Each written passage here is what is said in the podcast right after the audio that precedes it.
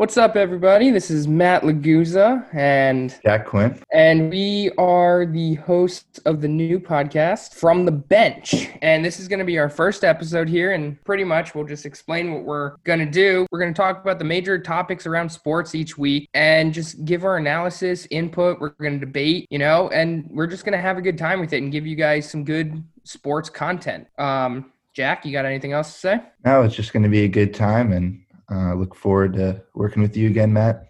Yeah, it should be fun. Uh, also, give us a follow on Twitter at From the Bench Two, and on Instagram at underscore From the Bench underscore, where we will have more up to date news and uh, other content that we will post uh, every week. But uh, let's get into the show. So we're going to start off with some of the major headlines from the week, and let, let's start off with the little goat. Charlie Woods and his big dad Tiger played in the PNC Championship this past weekend. And I don't know about you, Jack, but it has to be one of the coolest things I've seen in the world of sports in a while. Yeah, it was really amazing to see. It's like a lot of his mannerisms, he's almost a co- carbon copy of Tiger. Even his swing and his putting stroke. Remember the fist bump that he had? Yes, that when I saw that, I was like, we grew up watching Tiger Woods dominate the world of golf, and now our kids are going to have to do the exact same thing, but with Charlie Woods. You think so? There's a lot of pressure on him already. Like, there's already odds on him to win his first major before 25. There's a What you lot of pressure on him. And here's the thing he's 11 years old. He just played in a PGA Tour sanctioned event against other PGA pros with the cameras flashing and every all the eyes were on him. He got Right. an eagle on day two. He feel calm, composed. His swing is one of the most perfect things I've ever seen. And he's what, nine years younger than us? I, Yeah, it's wild. he definitely has a lot of pressure on him, but I think if anybody can do it, it it's the son of Tiger Woods. And for sure, Tiger's always on the spotlight anyway. So, Yeah, exactly. And I think that's nothing new to Charlie. Um, okay, so let's move on. We've got some big news from the NBA world. The Orlando Magic have signed two of their young stars, Markelle Fultz and Jonathan Isaac, to extensions. Fultz got three years, 50 million, and Isaac got four years and 80 million. And I don't know, it's definitely interesting uh, at how much money they're doing that they're giving away after giving uh, contracts to Vucevic and Aaron Gordon the past couple years but they're definitely solidifying their young core for the future. For sure, for sure. I mean, I was a little dumbfounded by the move as like both of these players have a long history of getting injured. Um, but it does show like that they want to create a winning culture eventually and might be interesting to free agents, but I'm not sure how they're going to get the money to pay anyone. Uh, Yeah, no, that's true. Contracts are so large. And talking about injuries, Jonathan Isaac, he's not even playing this year. He had surgery for a torn ACL in August, so he's not even going to play this year. But you know, getting paid. he's getting paid, and you know, he had a solid year last year, almost twelve, average almost twelve points, seven rebounds. He had two point three blocks per game, and we had a good opening night for Markelle Fultz. He had fifteen points, five rebounds, and four assists. So, you know, it's it's nothing special, but it's definitely improvement from years past, and you know, we'll we'll see what can come of it. Yeah, they have like put together a like great roster of young guys. Like they have a great young core, and you know it might not be enough to compete now, but maybe in the future. Yeah, you could definitely see, and you know, they're still they're definitely a couple years away from competing, but a couple drafts, a couple free agent signings, these players are going to grow. Maybe they'll be contending in a few years. But okay, so now one of the biggest headlines probably in the week of sports was the New England Patriots missing the playoffs for the first time since 2008. We have a new AFC champion in the Buffalo Bills. What do you think of this? It's wild. I mean, I don't even not sure I remember the last time the Pats missed the playoffs. I mean, uh, but I don't know where the, where the Pats and Belichick go from here concerning even Cam Newton. And um, it's also crazy to contrast this with Brady and the Buccaneers. Like they're in the hunt, and maybe Brady was the the key to them their con- success. It's, it really adds to the debate over Belichick and Brady. Yeah, you know, as a Jets fan, I am ecstatic about this. After years of torture by Tom Brady, Bill Belichick, and the Patriots, I could not be happier that the Buffalo Bills are going to be AFC champions this year. yeah, as you said, I don't really know where they go. If you just look at their numbers from this year, offensively, they averaged 20.6 points per game, compared with almost a touchdown larger, 26.1 and 27.3 the last two seasons. And defensively, now I get it. They had a bunch of people opt out and injured for this season, so they only had about half of their starting defense from last year. But they allowed 21.5 points per game compared to 14.1 and 15.5 the last two years. So all around the ball, they were not the New England Patriots we know of. So it'll be interesting to see. They do have a lot of cap space this year. So we'll see free agent wise. They're definitely going to have a higher draft pick than they're usually used to. You know, we'll see what happens, see what they go with. But I don't know. It's a new look Patriots. It's going to be interesting to see what they do. For sure. I mean, I mean, they're still going to be like a free agent destination given the history, the pedigree of Bill Belichick. So I'm sure this is not the end of the Pats dynasty at all.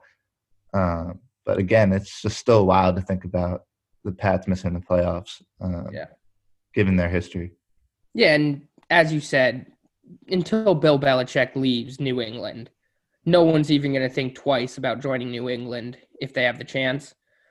Because if you can be the people to turn around the franchise and bring it back to its glory days, you're going to take that opportunity. For sure. But before we move on to the next thing, it it's going to be interesting. Maybe they draft a quarterback this year. Maybe Bill Belichick gets a rookie quarterback. but, that could be wild. I mean, we'll see what happens. Yeah, for sure. All right, so now the NHL they announced their starting date for the new season, January 14th, and just two points I want to highlight is one, as a Rangers fan, as a hockey fan, but especially as a Rangers fan. I am excited about the debut of Alex Lafreniere, the number one overall draft pick. Pairing him up with that young core of the Rangers is going to be amazing. And it's going to be interesting to see how he pairs up and how he compares to the other players from the draft. Um, but yeah, that I'm extremely excited about that. And then the other thing I was going to mention that we can talk about here is because of COVID, they shortened their season from 82 to 56 games this season. How do you think that's going to just affect the players? I mean, hockey is generally a pretty physical sport. Um, so I would feel like this would help them, uh, given that they're going to be taking less hits. You're going to see more guys on the ice for longer. You know, these guys will be more they'll, they'll be well rested. Um, I think that really makes a difference in this physical of a sport. yeah, no, it's it's going to be interesting to see. I definitely think uh, this is going to help the players, and it's it's just going to be interesting to see the amount of minutes that each player gets on the ice now with the shortened season. Because I could definitely see some of the bigger stars in the game getting more minutes than they're used to because they're not going to have to play as many games uh, throughout the season. Right, and more games will count. Um, more exactly down the line like it's going to be more competitive yep and you've got no there's no room to mess up they've got to be on their game from the beginning because if you don't start well in the first 15 20 games you could be out of the playoff race already. You, you don't have that wiggle room you usually do with more games in a season. Exactly.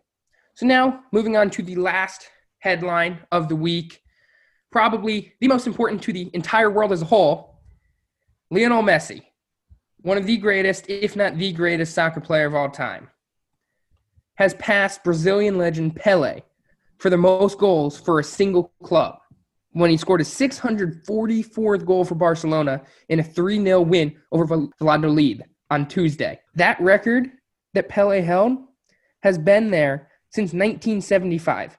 That is 45 years that he has held that record. And it is finally broken. I'm not even surprised. um, like it's Messi, and I think you know Ronaldo. He probably would have broken that if he had stayed at one club, but you know he moves, and you know no matter what, you know there's been a lot of controversy around him in Barcelona this past summer, and everything you know about him possibly leaving. You know he still could after this year, but you know, it just shows the commitment that he's had to the club. He's been there since the age of 13 and he loves it there. and he's given his life to it, and they've repaid him here.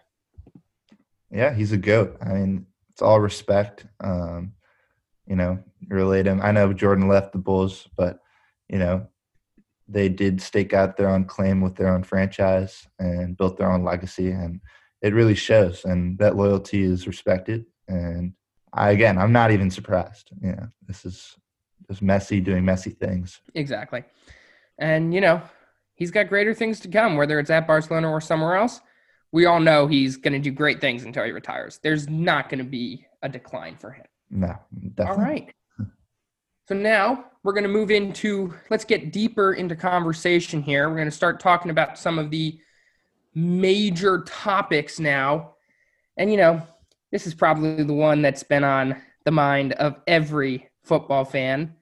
Some people happy, Jacksonville. Some people not so happy, Jets. Like you, Matt. like me, like me. And this is a tough one for me, but the Jets won a football game. They won a yeah. football game. You know. And they lost the first overall pick. They lost Trevor.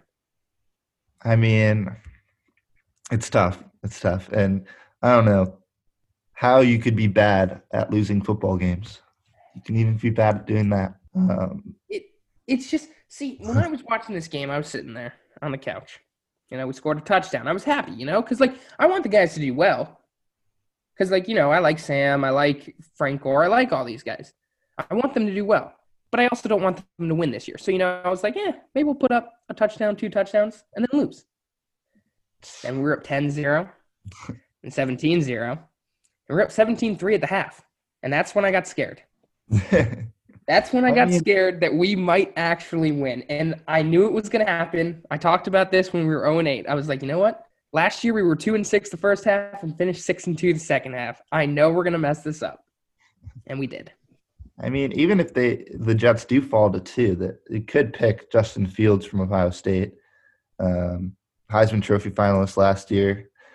Um, he put together a solid senior year campaign this year, mm-hmm. um, 15 touchdowns and five picks. But what do you think about Justin Fields as the alternative to Trevor Lawrence? It see, this is where I want to get into it a little bit because the Jets really do have three options. And that number one option, the one that's most likely to happen, is they're going to draft Justin Fields or the legend at BYU, Zach Wilson. But as you were saying, Justin Fields, I think in any other draft, if Trevor Lawrence was not in this draft, he would be a number one overall pick, no question. For sure. He's got the stuff. He's got the size. He's got the, thro- the arm. He can even move out of the pocket. He's got he's a very very solid prospect. He's just not Trevor Lawrence, and that's why he's not the number one overall pick. And right now, you know, he had a great season last year, and he had over 40 touchdowns, less than five interceptions. Like he was elite. And the thing is, we have Zach Wilson from BYU. He had one of the best seasons I've seen in a while uh, other than Joe Burrow, you know, from last year. That was crazy. But it's going to be interesting to see what the Jets do because they could draft quarterback there, or you know, they could trade down. They could go draft Penei Sewell with the first with uh, offensive lineman.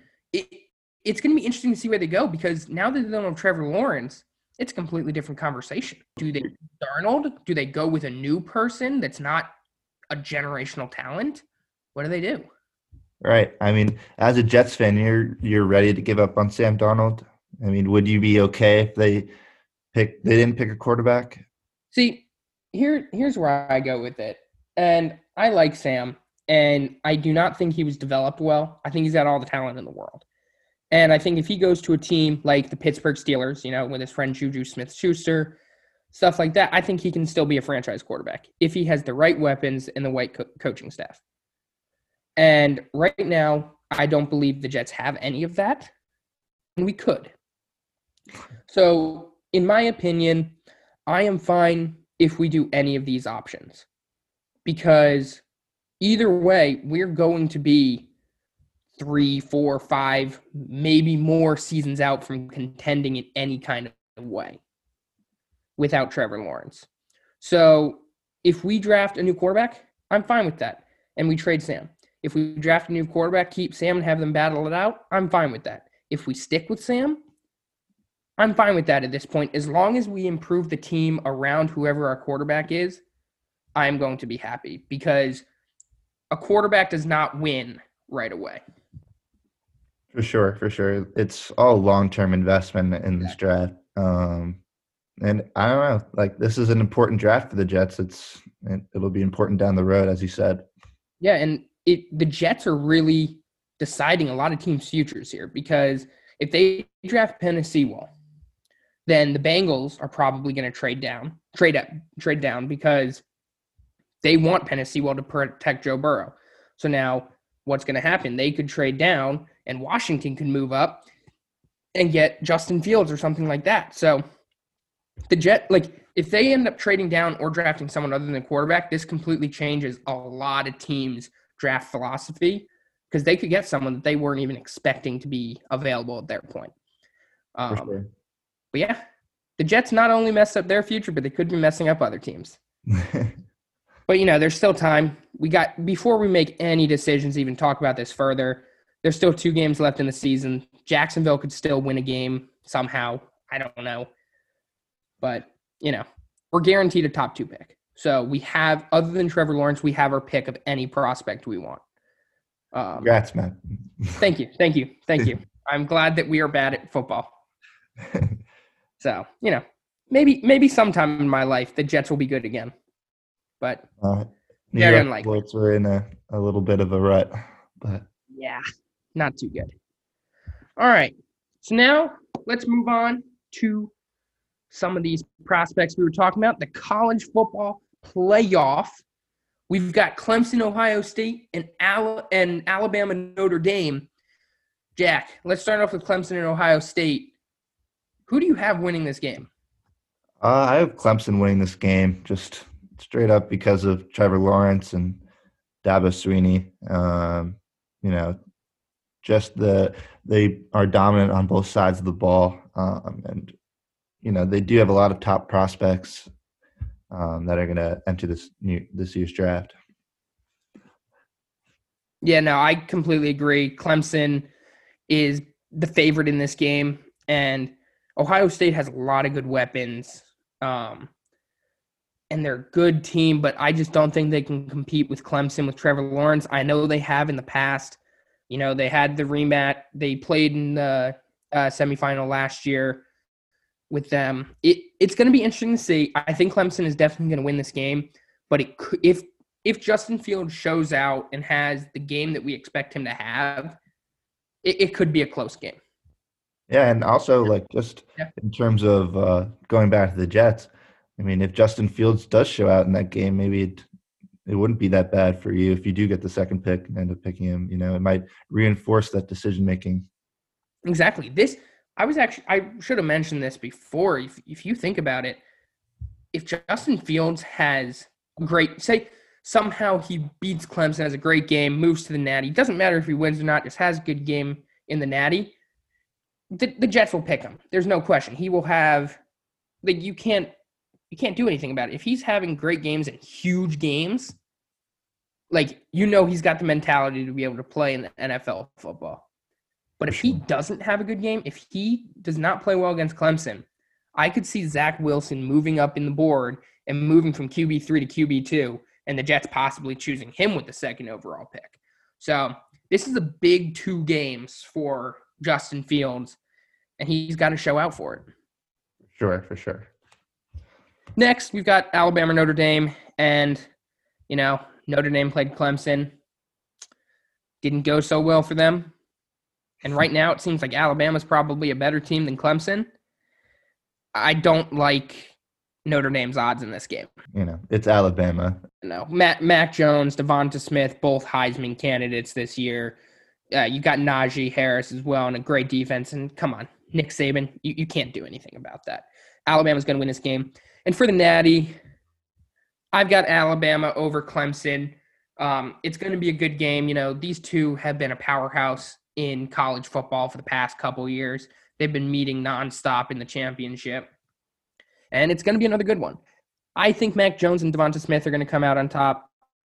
Um, and I don't know. I just think it's going to be a great game. Yeah, I mean, I'm going to disagree with you there. I'm going to take Clemson. Um, I'm a big Trevor Lawrence guy. Um, you know, best quarterback prospect since Peyton Manning. You know, he's going to be a clear cut first pick. Um, and it's Dabo Swinney. You know, he's uh, you know he is prolific coach. He knows how to win. Um, and as I said earlier, they're dominant on both sides of the ball. So I think it'll be a really good game, uh, and it'll be very competitive. Yeah, and so now we're actually going to stick with Alabama here for a little bit. You know, there's two people that are in this race. We're going to go for a Heisman prediction.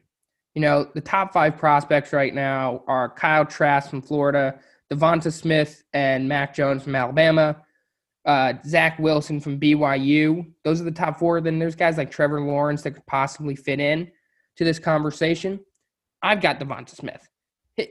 This season, he has put up video game numbers.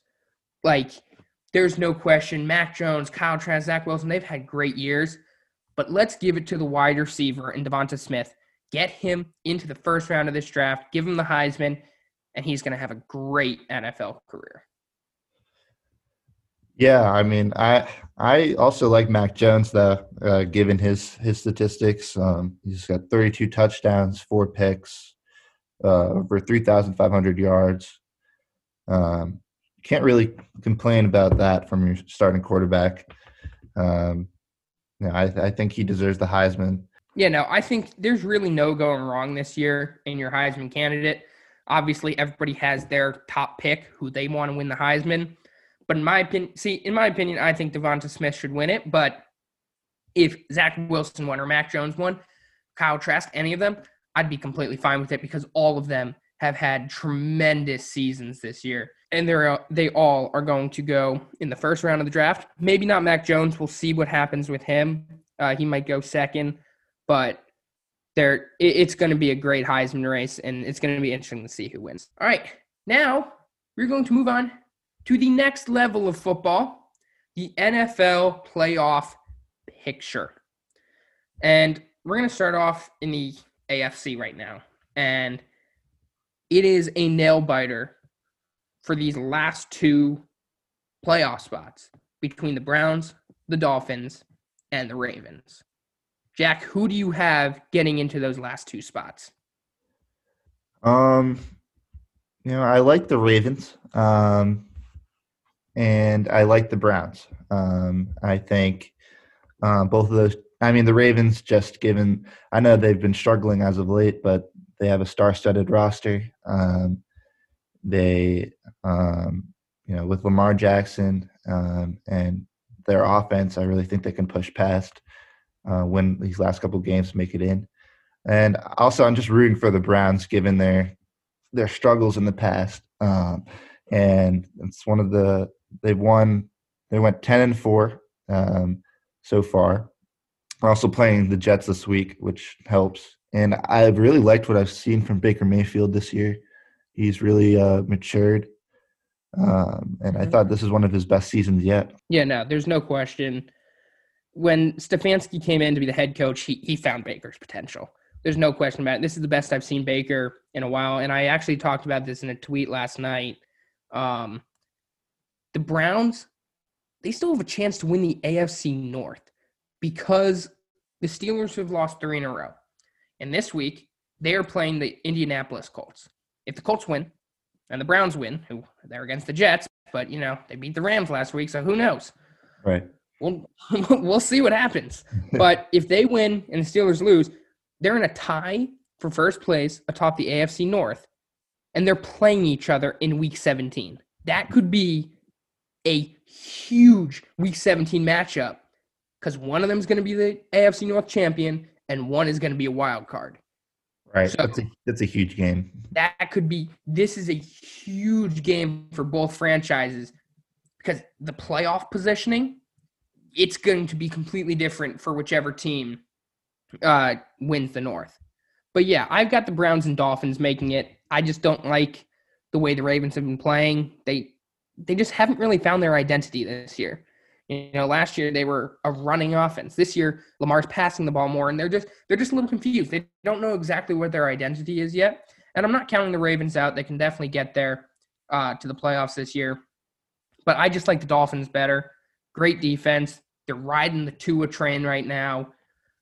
And I, I don't think they can stop them right now. Yeah, no, uh, uh Dolphins have been, I, I, think they've exceeded expectations. Oh, yeah. Um, and uh, I have to agree, Tua has been fantastic. Um, he, I'm sort of happy for the Dolphins in that they've been scrambling in terms of the quarterback situation, seem to have found a quarterback for the future. And I don't know, I can also see that happening. You know, you raised really, really good points with the Ravens. So we'll see what happens. Um, yeah. And the Dolphins, you know, we've been talking about Tua going to the Dolphins for years. We've known that Tua was going to be the Dolphins quarterback for the past three years because of how bad they were. We knew they were going to have a top five pick. They were going to get Tua Tagovailoa. They went into the offseason before the draft. They drafted people. They drafted people around them. They signed people for their defense, help protect them. This year, they're going to hopefully. I'm thinking they're going to draft a guy like Devonta Smith in the first round, get him another weapon. They're going to be good for years. Yeah, no, but, I agree. Um, they look good. I mean, I, how, how do they play uh, defensively, Matt? They're, the past couple weeks, they've been playing absolutely amazing. Uh, they've got a lot of veteran guys in there. They've got great secondary right now, but you know they need depth. They that's their big thing. They've got great starters. They do need some extra pieces in there because they need to be able to play well throughout the entire game. And I think as the seasons go on, they're going to need more than just their starters. And they've had some good uh, play off the bench so far, but I don't think it's enough to hold up long term. So they're definitely going to go for some help this offseason um, in that area. But I think so for this season alone, they are playing well enough to make it into the playoffs. Yeah, I mean, I, I agree that it's you know it's nice to see that they're trending upwards and they're solidifying this base. And depth is you know i think that'll come. You know as you said they'll probably have a good position in the draft get to us some more weapons. But i think now they're more attractive destination for free agents as well given that they've established this winning culture. Yeah and not only do you have winning culture brian flores Tua Tagovailoa, you're in miami. You can't get any better than that. That's true. So now let's talk about the nfc east this has been a um, interesting division the past couple years. You know, um, not much going on. I agree. But right now, it looks like it's the football team or the Giants. And right now, the football team has the easiest schedule going in the last two weeks. Jack, who do you got winning, your boys or the football team? Last two weeks, the Giants haven't looked that good. But I'm going to preface this by saying I, I was I think the Giants started off like one in five or something, and I was like, okay, like you know maybe we'll get a good draft pick, and then we go ahead, we win and then we're at the top of the division at one point. So it's like, okay, so we're going to make the playoffs, and then we lose a couple games, and now we're back in the middle. But you know, Washington is looking really good. You know, their defense is very solid. I wouldn't be surprised if they beat us out, but you never know. The Giants always have this these magical comebacks and this relentlessness about them to win. So we'll see. Yeah, no. Washington football team is a great team. They're they're really a quarterback away from being for contending for the playoffs. Obviously, they need a couple more pieces to be able to actually contend in the playoffs. But yeah, they can't ride with Dwayne Haskins long term. They're definitely going to go quarterback in the draft, most likely. Right now, they're probably going to go someone like Trey Lance or Kyle Trask, depending on where they fall. But we were talking about this earlier. The Jets draft Penei Sewell, or if they trade down, the Bengals or the Jets could trade with them and they can jump up and grab Zach Wilson or Justin Fields. So it's going to be interesting to see how they go forward from this.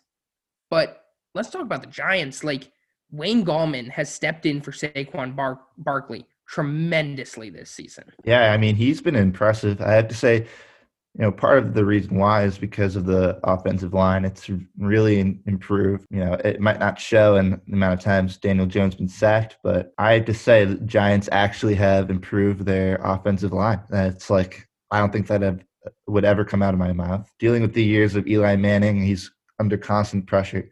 But, you know, Wayne Gallman, part of that success is due to that offensive line. And he's always been a guy that can move. He's very fast and agile. and it's nice. You can we can have that one-two punch uh, when Saquon comes back. Final question for the NFC East: Is Jones still your guy? I I think he is. Yeah, given the time where the offensive line's playing well, you know, he can he can pass the ball. And I, I know he's had problems with turnovers, but that's partly because of the pressure he's under at all times. But you know what's what I like about him more than Eli in terms of the playing style is the fact that he can run out of the pocket. He could run and and he can rush for touchdowns. And that's yeah, it goes hand in hand. Like if if you have a bad offensive line and a mobile quarterback, it's not the end of the world. I think. I'd give him one more season to see if he develops. Yeah, no, I like Jones. I again, I didn't agree with them drafting him at six. I think they probably could have gotten him with their second first round pick that year, 17, whatever it was. But no, I like Jones. I think kind of it's the New York quarterback situation is very similar for both teams. They don't have much around them. They've got horrible offensive lines.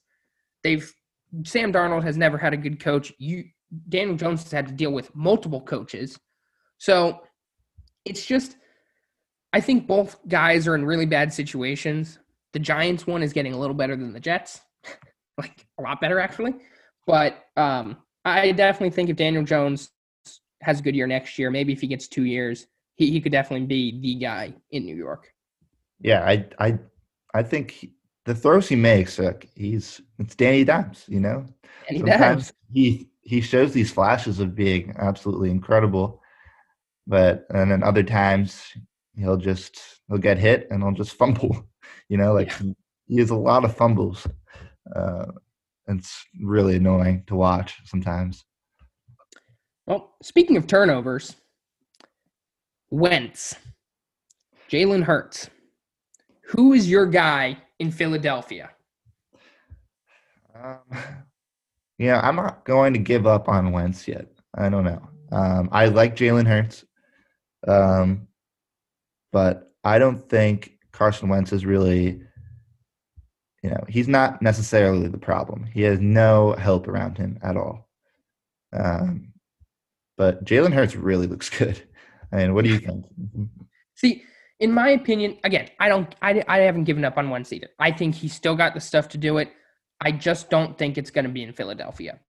I like Hurts. He's playing well in the offense. They still need weapons because their receivers, they drop ball way too much. There's way too many drops on there.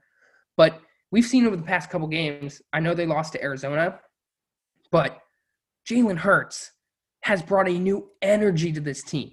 They are playing so well. They've got a great defensive front to start off.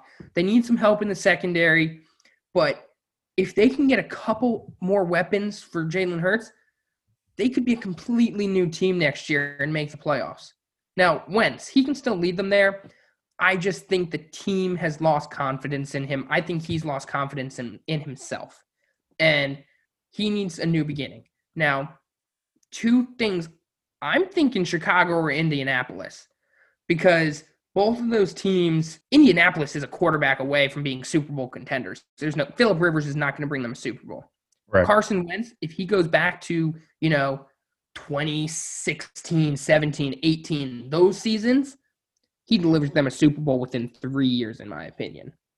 If like if they can get a couple more offensive weapons, and Chicago obviously not Super Bowl contenders, but Mitchell Trubisky cannot be their future, and they're definitely like the Colts. They won't be Super Bowl contenders, but they if they get a guy like Wentz, they can be playoff contenders every year. Yeah, I, I, like those those possible destinations for sure. But do you think teams would be hesitant to take on that huge contract given his injury history? See, that's that's the one thing, and I definitely think with this is the year that they can do it because the Eagles will take up a majority of his contract because of the season he's had, and you know, gonna be a stretch. Can they get him back to what he was? And it's also going to depend on how much money Philadelphia takes on. And I think they will take up a majority of his contract because of the season he had. Um, but it's definitely going to be interesting uh, to see what the cut line is for these teams. How much money are they willing to take on for him? And it, so it's definitely going to be an interesting offseason. For sure. I mean, the the division NFC East could look totally different next year. Um, oh yeah. You know, Dallas will be healthy. You know, Press Dak will be back. Mm-hmm. One team gets one piece, and like yeah. the bottom of the division could go to the top. It, it there's not much separating these guys.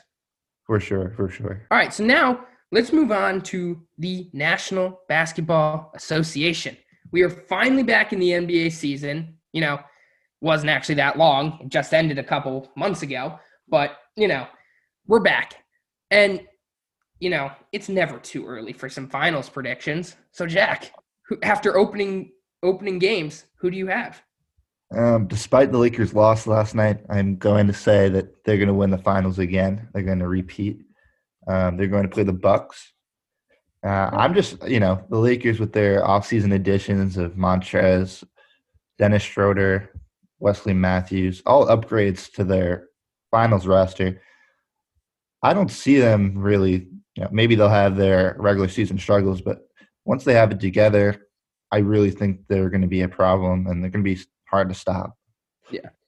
And the same with me. I've got the Lakers winning it. I I see last night as, you know, it's opening night. They didn't have a preseason. They haven't really been able to play with each other that much. I, I just think it was an off game, and I don't think the Clippers are going to get better, get the better of the Lakers again. And you know, PG still has to stay consistent. He had a great game, but I don't know if he can put up those kind of numbers again. We'll see against in big. It, we we need to see him put those kind of numbers up in the playoffs. Yeah. So come playoff time, he they could get the better of the Lakers in the regular season, however many times they play. I still don't trust them in the playoffs. Yeah, I, I agree. I, I, mean, if if even if Paul George is anywhere near good, they they could knock off the Lakers. I mean, yeah. I don't know. We'll see. It's coming off the last year with, for the Clippers, losing three one to the Nuggets. Yeah, this is go time for them this season. They have they have a lot to prove. Um, they talked a lot of smack last year, yep. so let's see it. Yeah, no. And against the Lakers, I've got the Nets. I know it's only been one game, but wow, Kyrie and KD, they Kyrie might have actually found someone he can work with. Yeah, I mean that from what I've seen, the the small sample size from preseason and um, opening night, KD doesn't look like he's missed a step. You know, he looks. He's an MVP candidate. Yeah, exactly. Yeah, he is insane. Um, same with Kyrie. He looks probably the healthiest I've ever seen him. Mm-hmm. Um, we'll see. And their roster is also insane. Like their depth does match the Lakers. Um, but you see the Bucks knocking off the Nets. I could I mean, see it. Uh, the net, yeah, the Nets knocking off the Bucks. I think so. The Bucks haven't changed that much.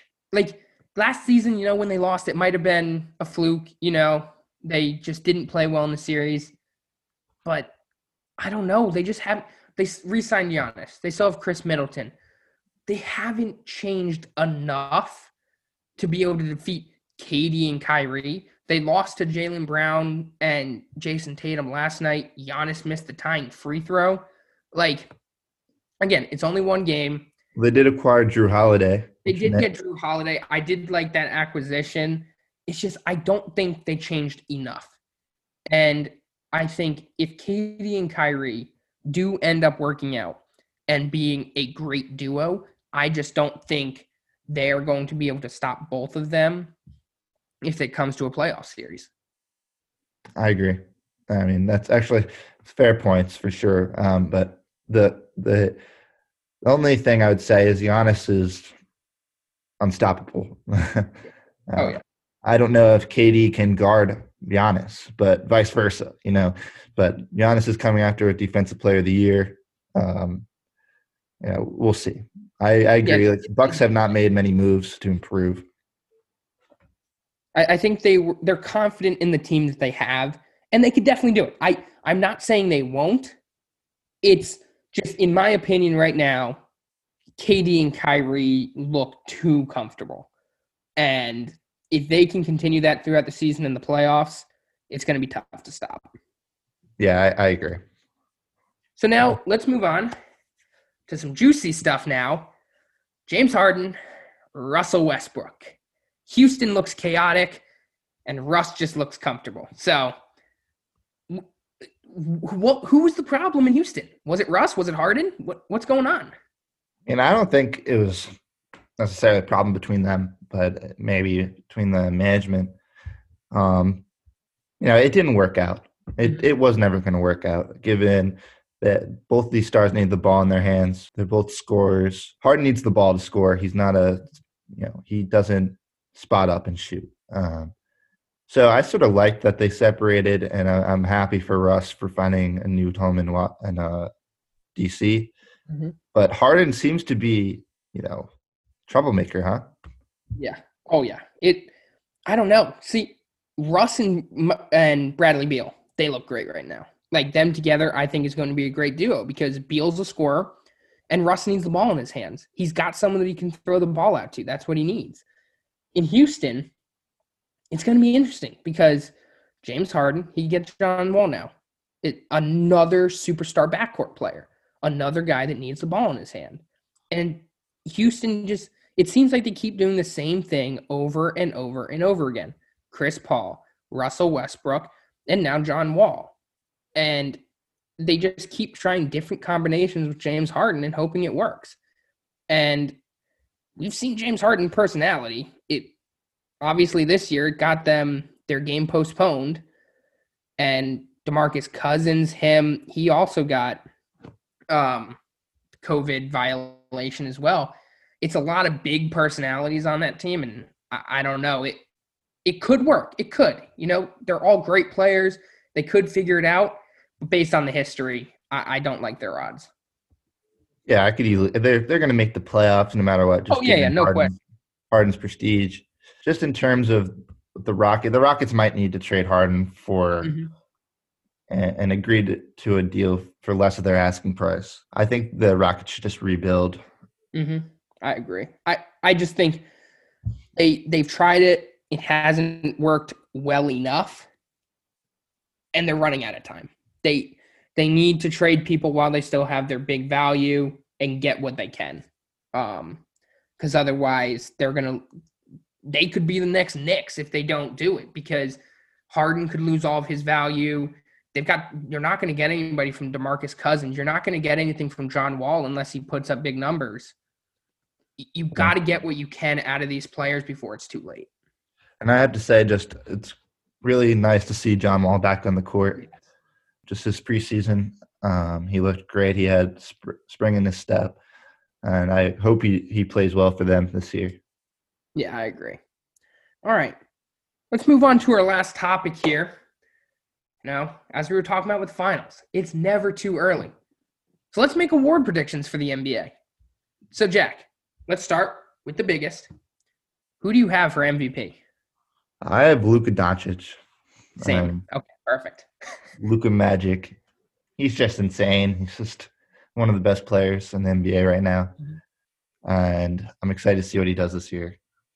Yeah, no, I really like Luka. He's he's got everything. He can shoot, he can pass, he can rebound. He he's got the personality to be in the NBA. He's got the determination, and he's leading that Mavericks team, and he has since he got to the NBA. And there are a lot of them. They're they're great candidates. If KD has a great season, he could do it. Giannis can always win it. Obviously, LeBron is a candidate every year. Yeah. I, I just think Luke is going to out outplay everyone, and he's going to get the MVP he deserves. I agree. I agree. Now, for coach of the year, this one's an interesting one because there are a lot of candidates depending on how their season goes, obviously. I'm going to go with Steve Nash because I just think he's going to get a lot of headlines. They're going to get a lot of wins if they make it to the finals. They, like it is, he is going from legendary player to possibly legendary coach, and I think if they do make the playoffs, if they play really well, if they win the East, I think he will get coach of the year.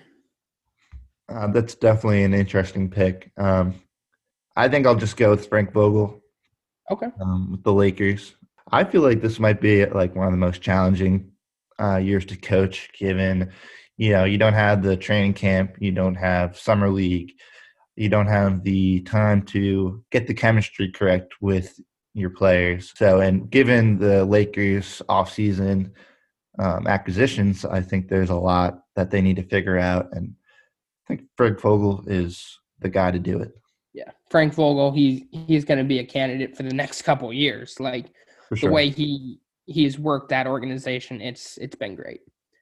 Now, this is an interesting one. Rookie of the year.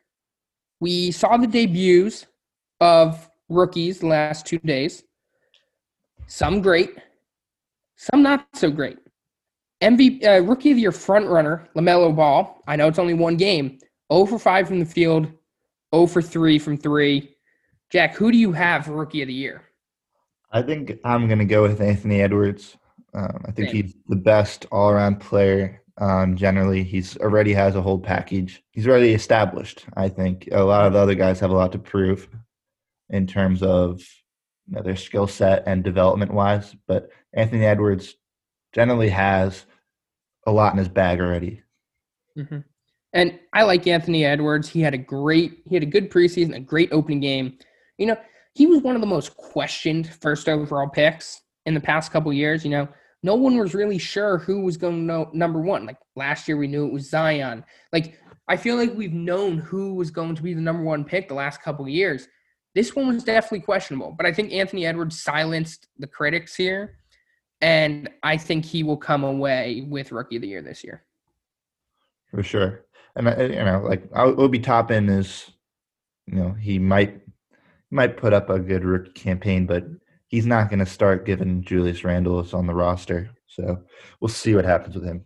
And I like LaMelo Ball, but Terry Rozier tore it up last night. And Devonte Graham. They've got such a stacked backcourt right now. I just don't think he'll be able to put up the numbers in order to compete for Rookie of the Year. Yeah, I, I agree. So now, Defensive Player of the Year, we had Giannis last year, and it's only one game in. I've got Miles Turner. I know it was against the Knicks. He had eight blocks last night. He looked great on defense. He he looks like a new player. He just looks comfortable out there on the floor. Yeah, he did look good last night. Um, I think I might just go with um, Bam Adebayo. I mean, it's like I don't know. He has a lot to prove. You know that Miami Heat team also I feel like might be slept on in the playoffs because they didn't make many moves, but they were in the finals last year. So mm-hmm. they're a tight knit group, um, and Bam is a great rim protector, and I feel like you know he slept on as a defender as well um, and he has a lot to prove. So, you know, maybe that might happen. Who knows?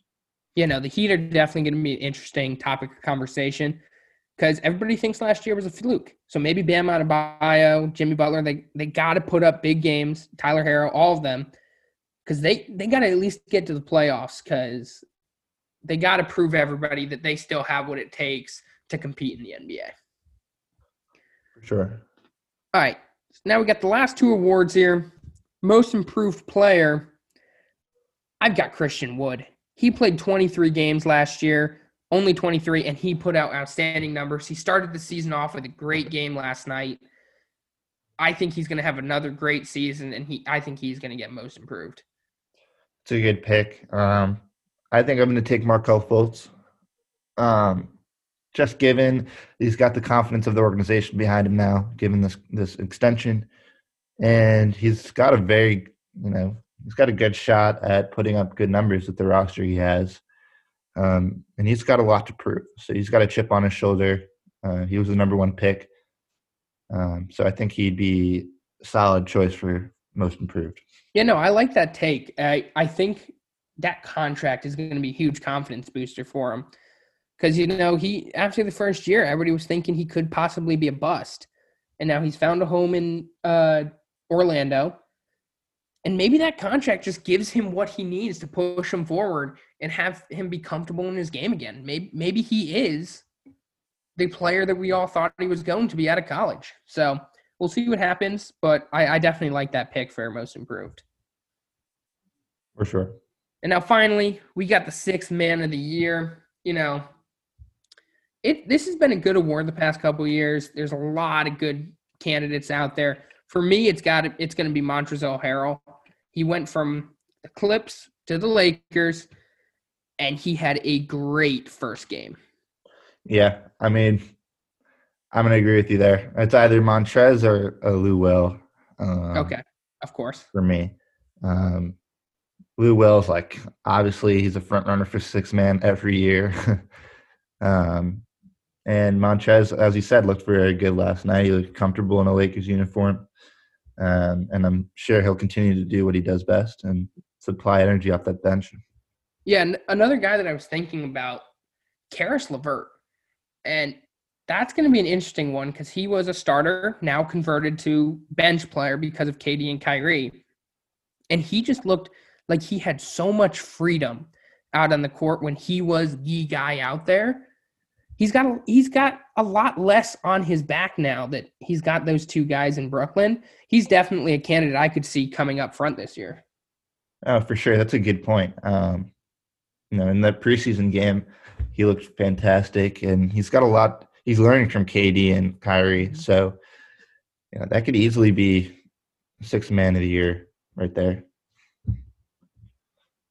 Yeah, no, for sure but yeah, so that's all we got for our first show. Jack, that I think that was solid. We got a lot of points across.